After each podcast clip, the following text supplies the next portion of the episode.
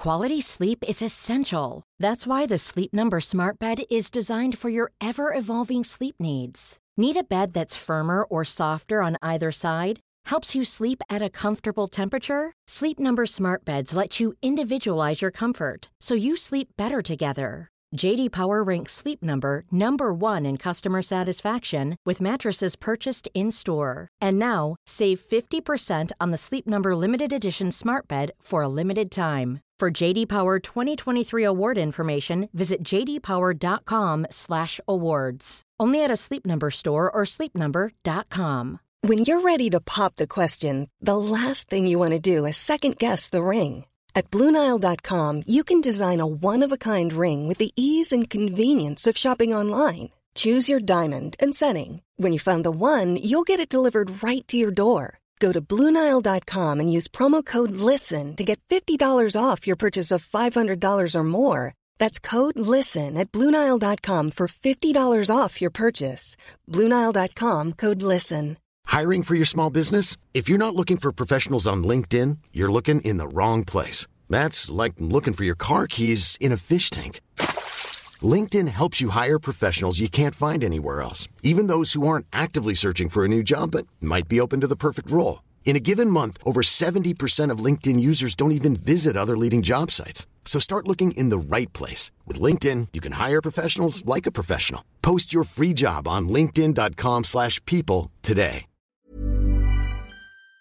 یکی از چیزایی که ما بهش توجه نمی کنیم تاریخچه غذا هاست به فکر کنید به فکر کنید که ما مثلا میریم یه بستنی رو سفارش میدیم قرمه سبزی می‌خوریم پاستا می‌خوریم استیک می‌خوریم. ولی به این فکر کردید که این استیک این غذاه چند سال طول کشیده؟ چه اتفاقی براش افتاده؟ چقدر تغییر کرده؟ چند نفر دستورالعملش رو براش جون دادن؟ واقعا دعوا شده جنگ شده حتی یه وقتایی.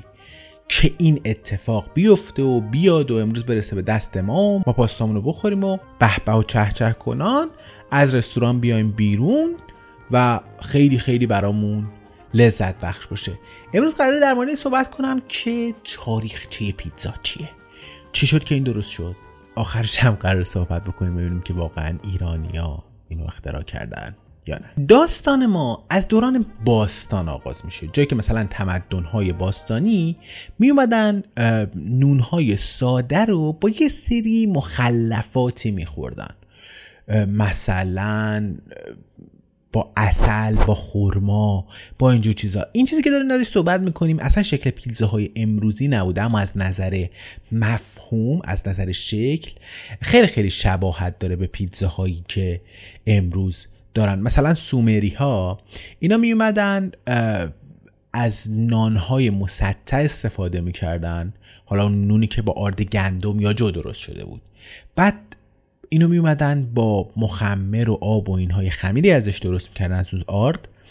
بعد روی سنگ داغ اینو میپختن و بعد روش مثلا خرما پنیر اصل حتی پیاز میذاشتن و یه چیزایی درست می‌کردن. این قضیه توی مثلا سومری ها بوده تو ها بوده توی بابلی ها بوده توی آشوری ها بوده و حتی توی اقوام باستانی ایرانی هم بوده. یه چیزی که خیلی خیلی جالب و بهش دقت کنید مثلا تو نونوایی های ما تو قدیم تو نونوایی مثلا بربری های قدیم اگه دقت کنید نون رو روی یه پاروهایی درست می‌کنن یا نونوایی سنگک. اینو می‌برن داخل تنور میندازن روی سنگ و میپزنش. این خیلی خیلی شباهت داره به اون چیزی که حالا من بعدا تو ادامه در موردش صحبت می‌کنم. تو ناپل ایتالیا الان باهاش پیتزا درست می‌کنن. این غذا حالا مثلا تو اون زمان بیشتر به عنوان یک غذای کامل برای افراد طبقه پایین یا مثلا یک پیش غذا برای افرادی از طبقه بالا بوده. توی مثلا یونان اینا می اومدن گنون تختی داشتن به اسم پلاکوس. می اومدن با گیاهان با پیاز با سیر حتی یه وقتایی با گوشت با مثلا ماهی تعمدارش می‌کردن و یه نوع دسر باش درست می‌کردن. پلاکوس اجداد پیتزای امروزیه.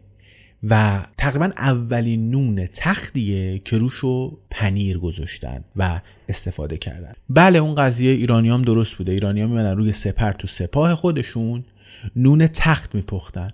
و بعد حالا این نون تخت رو مثلا گوشت رو باهاش بسته بندی می‌کردن با بسته بندی هم میخوردن. یا مثلا توش سبزیجات استفاده. هم لقمه ای که خودمون می‌گرفتیم دیگه اینا خیلی کاملا هست. یعنی ما ساندویچی که لقمه می‌کنیم خیلی خیلی شبیه به اون چیزیه که اون زمان هم استفاده می‌شده. طبق افسانه هم که وجود داره سربازان ایرانی باستان تو فتح یونان به نونهای خودشون پنیر و خرما اضافه کردن و اونا بودن که پیتزا رو اختراع کردن. هر موقع یه وقتی در مورد این چیزهای تاریخی اینقدر با یقین صحبت شد شما همیشه یک شکی بذارید براش دیگه. انقدر مطمئن نباشید رومیای نونی داشتن به اسم پانیس که مثلا امروز فوکاچا از اون گرفته شده. یا نونی همراه با روغن رزماری نمک یه وقتای گوشت مثلا اینا یه وقتایی هم حتی اصل استفاده می شده و مثلا میخوردنش. و انواع مختلفی هم داشته حتی وقتهای پنیر هم روش اضافه می‌کردن. مثلا پنیرهای مختلف. حالا ولی تا اون زمان چیزی به اسم سس گوجه فرنگی ما تو باستان نداریم. قرن 16 بوده که گوجه فرنگی به عنوان یک محصول خوراکی از امریکا وارد اروپا میشه. خلاصه تو زمان باستان این نونای مسطح باستانی رو به عنوان غذای اصلی استفاده نمی‌کرد طبقه بالا. یک پیش غذا بود یه میان وعده بود. یه طرف دیگه از این نونا به عنوان یک بشقاب ها به عنوان یک ظروف صرف هم استفاده می‌شده که حالا میگم دیگه ظروف خودش هم قابل خوراک بوده و خیلی هم جالب بوده. خلاصه قرن 16 کم کم پای گوجه فرنگی به اروپا باز شد. منتها تا قرن 18 که این پیتزای مدرن تو ناپل تو شهر بندری ناپل تو ایتالیا توی جایی که مرکز تجارت بود راه نیفتاد چیزی ما به اسم پیتزا نداریم. خب ببین وقتی در مورد شهرهای بندری صحبت می‌کنیم مثلا در مورد بوشهر خودمون داریم صحبت می‌کنیم یه چیزایی باید توجه بهشون داشت. مردم تو این شهر اصولا تو گذشته جمعیت زیادی داشتن. جمعیت زیادی که همشون هم از طبقه بالا نبودن. توی شرایط شلوغی زندگی می‌کردن. گاهن وضع بهداشت خیلی اوکی نبوده. یه غذای ارزون قابل تیکوی می‌گرفتن. یه غذایی که بتونی تو حرکت بخوریش.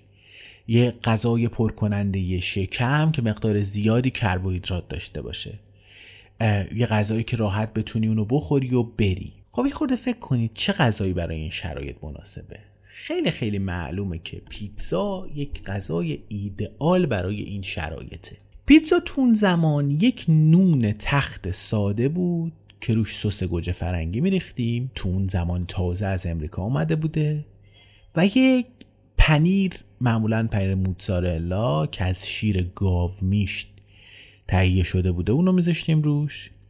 روغن سیر حالا و ریحون. اینم به وسیله یک فروشندگان خیابونی عرضه می شده به اسم پیتزایولی. پیتزا سازان.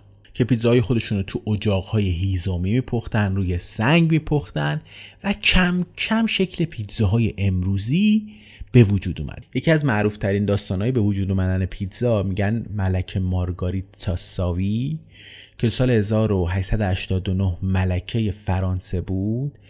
به همراه همسرش پاشد اومد ایتالیا. همسرش اومبرتو اول پادشاه فرانسه بود. اون از غذاهای فرانسوی خسته شده بود پاشد اومد ایتالیا و می‌خواست یه چیز محلی بخوره یه چیزی که مردم محلی می‌خورن. خلاصه یک پیتزا پزی سه تا پیتزای مختلف گذاشت جلوش. توی پیتزا فروشی به اسم پیتزریا براندی سه تا پیتزا براشون آوردن. پیتزای اول سس گوجه فرنگی داشت با پنیر. اسمش بود پیتزا روسا پیتزای دوم یه پیتزا بود با سیر و روغن. بهش گفتن پیتزا بیانکا. منتها پیتزا سوم یه چیز ویژه بود. سس گوجه فرنگی پنیر و ریحون. این آخری رو مارگاریتا خیلی خیلی دوست داشت.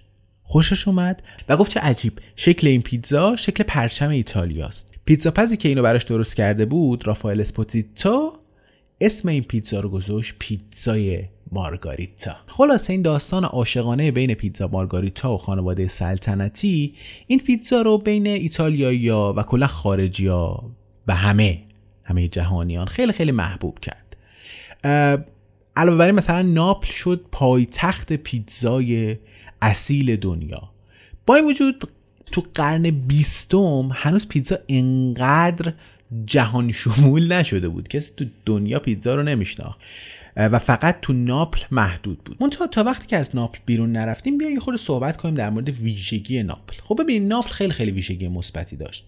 یه شهر مرزی بود مرز آبی داشت و مثلا با خیلی از قبیله ها در ارتباط بود. خیلی وقتا قوم های مختلفی اومده بودن. این شهر رو گرفته بودن مثلا بیزانسیا نورمن ها اسپانیایی ها حتی فرانسوی ها اومده بودن شهر رو گرفته بودن.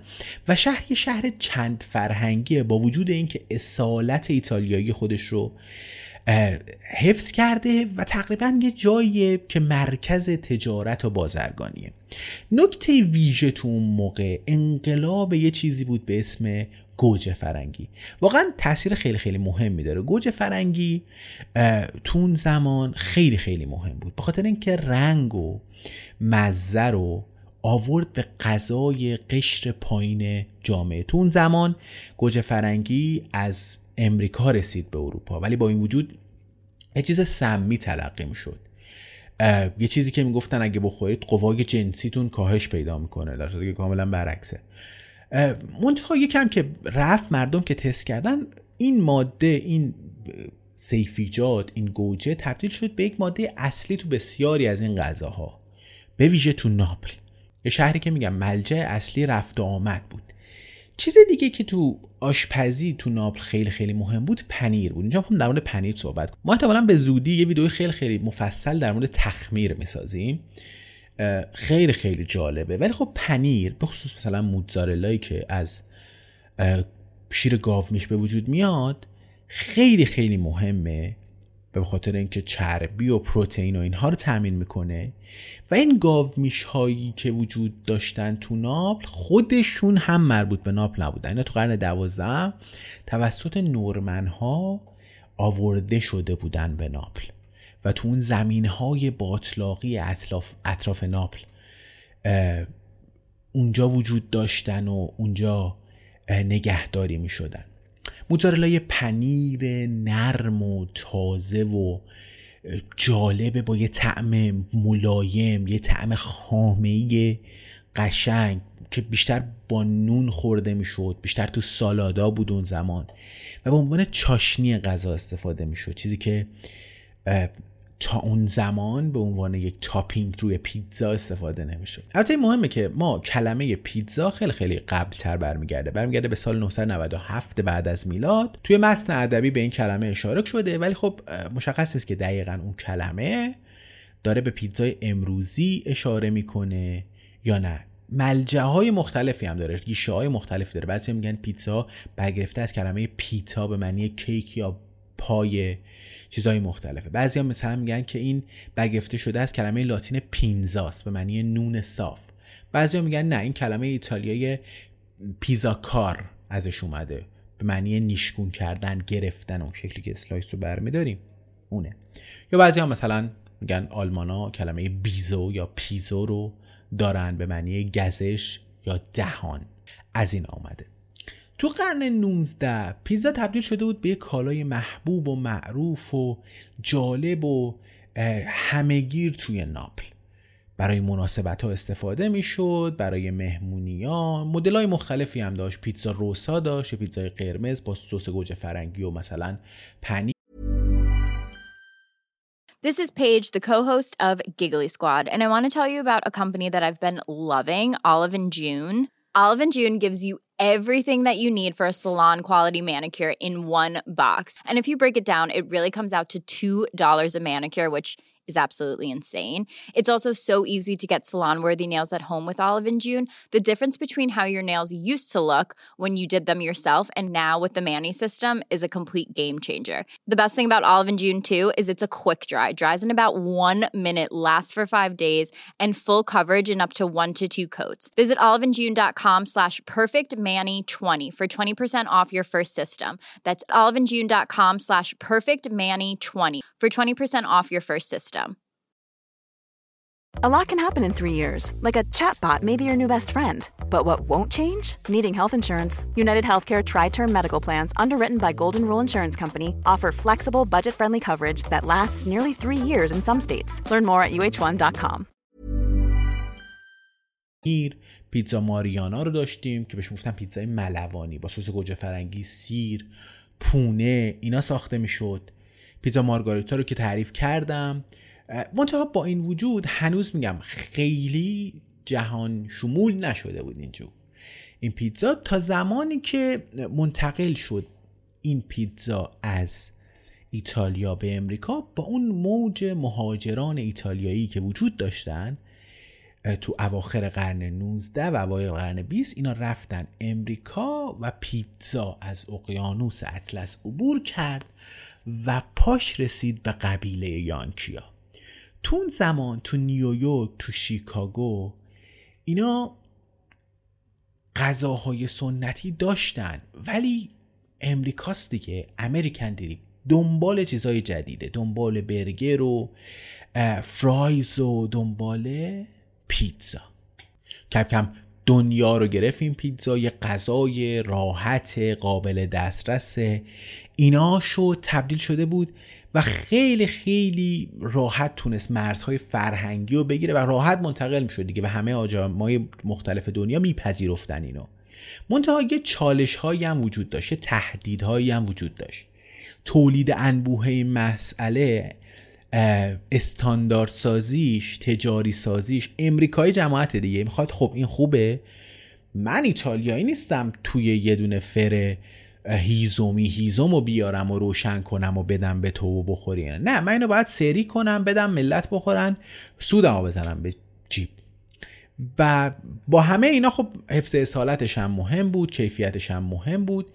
این شد که پیتزاهای ایتالیایی به وجود اومد ولی علاوه بر این ایتالیایی بیکار نشستن. این رفتن یه انجمنهای سنتی و انجمنهای هنری زدن که اون پیتزا سازی اصیل ناپولیتن رو نگه دارم. مثلا ما یه انجمنی داریم اسمش هست وراس پیتزا ناپولیتانا به معنی انجمن پیتزای واقعی ناپلی انجمنی که سال 1984 را افتاده و هر سال هم کنگره دارن مسابقات دارن مثلا مسابقات سرعت پخت پیتزا دارن مسابقات کیفیت دارن خمیر با هایدریشن بالا دارن. و یک سازمان غیر انتفاعی بر پایه پیتزا بنا گذاشته شده و خیلی خیلی قوانین دارن مقررات دارن. این پیتزا اگر اینجوری باشه ناپولیتنه اگر اینجوری نباشه نیست. و روش ها و شیوه ها رو میدن راهکار میدن حتی که اگر شما مثلا فلان فر اومده اینجوری باید روش پیتزا بپذید و خیلی همون شرکت فرسازی هم خیلی دنبال اینه که مثلا مجوزهای این فرها رو بگیرن مجوزهای این انجمن ها رو بگیرن که مثلا میگن ما یک پیتزا پز اصیل هستیم و تونستیم استانداردها رو پاس کنیم و گواهی بگیریم و اینا. ولی خب هنوز یه نوآوری هایی میشه که جالبه. ما یه بابایی رو داریم به اسم پانوپولوس این اومده یک مهاجر یونانی بوده و تو آنتاریو تو کانادا یک پیتزا فروشی داشته. اون اومده یک چیزی رو اختراع کرده و تصمیم گرفته که آناناس رو بذاره روی پیتزا. آناناس و ژامبون. و گذاشته و خیلی جالبه که مشتریاش به دو دسته تقسیم میشن. بعضیا واقعا متنفرن از اون چیزی که می‌خورن و واقعا بعضیا میگن بهترین غذایی که خوردیده. و اینم الهام گرفته از اون غذاهای چینی که یک چیز شیرینی رو با یک چیز چوری ترکیب می‌کنه و می‌خوره. اسمش هم گذاشته پیتزا هاوایی و خیلی هم به این تصمیم خودش افتخار می‌کنه. ما پیتزای شیکاگو رو داریم که سال مثلا 1940 پیتزای کولوفتی که مقدار زیادی ژامبون و مقدار زیادی پنیر می‌ذارن. یا مثلا نیویورکی داریم که تو قالب پخته میشه برخلاف پیتزاهای ناپولیتن که رو پارو و سنگ و ایناست. و تو فرای اونجوری درست میشه. یک پنیر یک خمیر نازکیه میاد توی قالب و اونجا پخته میشه. پیتزای کالیفرنیا رو داریم که مثلا لایه های بیشتری اضافه میشه. خلاصه پیتزا خیلی خیلی نقش مهمی رو داره. اما نه فقط به عنوان یک غذا. الان دیگه پیتزا به عنوان یک فرهنگ یک پدیده فرهنگی شناخته میشه. یک پدیده تو هنر تو سرگرمی تو سیاست. ما وقتایی می‌فهمیم مثلا رئیس جمهور امریکا داره صحبت می‌کنه. حتی مثلا توی رفت و آمد توی ترابری توی مشکل اسکیل عظیم و عجیب و غریب. تو نیویورک یه حجم خیلی خیلی زیادی مشکل و دغدغه وجود داره سر دلیوری پیتزا. یه بخشی از هویت وجود داره. سریال ساخته شده سر مورد پیتزا. ما مثلا توی لاک پوشتای نینجا پیتزا دلیور بودن. توی مثلا فرندز خیلی شبا راس و ریچل و مونیکا و چندلر زنگ می‌زدن پیتزا بیارن جوی میومد می‌خورد. یا مثلا توی تنها در خانه سفارش می‌داد پیتزا بیارن. تو سیمپسون ها یه غذای محبوبی که مینستریم شده و همه دوستش دارن و اینها و خیلی خیلی نقش مهم داره ما حتی توی فرهنگ خودمون یه چیزی به اسم پیتزا ایرانی داریم که ترکیب می‌کنیم. همه چیز رو خیلی برای خودمون جالبه. نون و ژامبون و پنیر و ذرت و قارچ و فلفل دلمه و تقریبا هر چیزی بگی توش استفاده می‌کنیم و خیلی هم برامون جالب و خوشایند. ایرادی هم نداره. خب اینم پیتزا ایرانیه و اینها هست.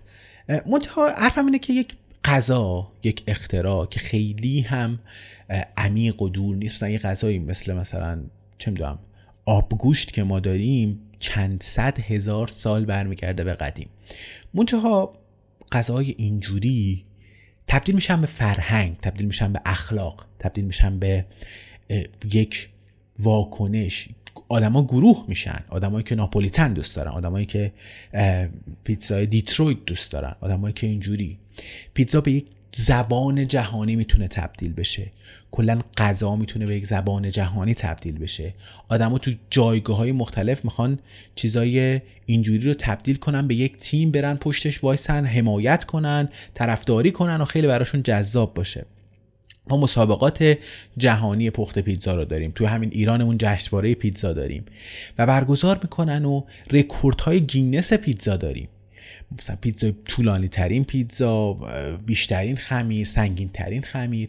اینا همه انجام شده تا بتونیم مثلا یک فرهنگ رو ایجاد کنیم. و علاوه بر این هنوزم تمام نشده دیگه. من گفتم ما پیتزا رو به عنوان یک محل نوآوری شناختیم و کارهایی می‌تونن آدما انجام بدن که مثلا چیزای نوآوری ایجاد کنن. حتی مثلا تو جاهایی که خیلی شما نمی‌دونید که اینا مرتبطن یا نه. مثلا یک شرکتی به اسم بی هکس اومده ربات هایی رو تولید کرده که اینا می‌تونن پیتزا رو تو مدت 6 دقیقه پرینت کنن اونو. حالا جدای اینکه شرکت های دلیوری پیتزا داریم ما که بیام پیتزا رو بگیرم بریم. ما شرکتی داریم به اسم زوم پیتزا که میاد برای تهیه و پخت پیتزا تو مسیر انجام میده. یعنی صرفا همه کسایی که این پیتزا رو پختن از خمیر زدنش تا پختش تا فرش تا تحویلش رباته داره انجام میده و خیلی خیلی جذابه دیگه. یعنی که ما یک فرهنگ ایجاد می‌کنیم و این فرهنگ میشه عامل پیشرفت برای انسان. و اینا نمونه که چجوری پیتزا تو تار و پود فرهنگ انسان حداقل انسان مدرن خیلی جا گرفته و اساسی و رو جامعه ما تاثیر گذاشته. اگه این ویدیو رو لایکش نکردین خیلی خیلی ممنون میشم. لایکش کنید بفرستید برای کسایی که پیتزا دوست دارن تاریخچه دوست دارن و فهم کنن چیزهای مختلف براشون جالبه. انقدر به مسائل ساده فکر نمی‌کنن. ما سعی می‌کنیم در مورد چیزهای مختلف اینجوری ویدیو بسازیم و اینجوری کنجکاوی کنیم در موردشون. ممنون که نگاه کردین. یکی از ویدیوهای پادکست اکسون بود. من جواد آزادی خیلی ممنون که نگاه کردین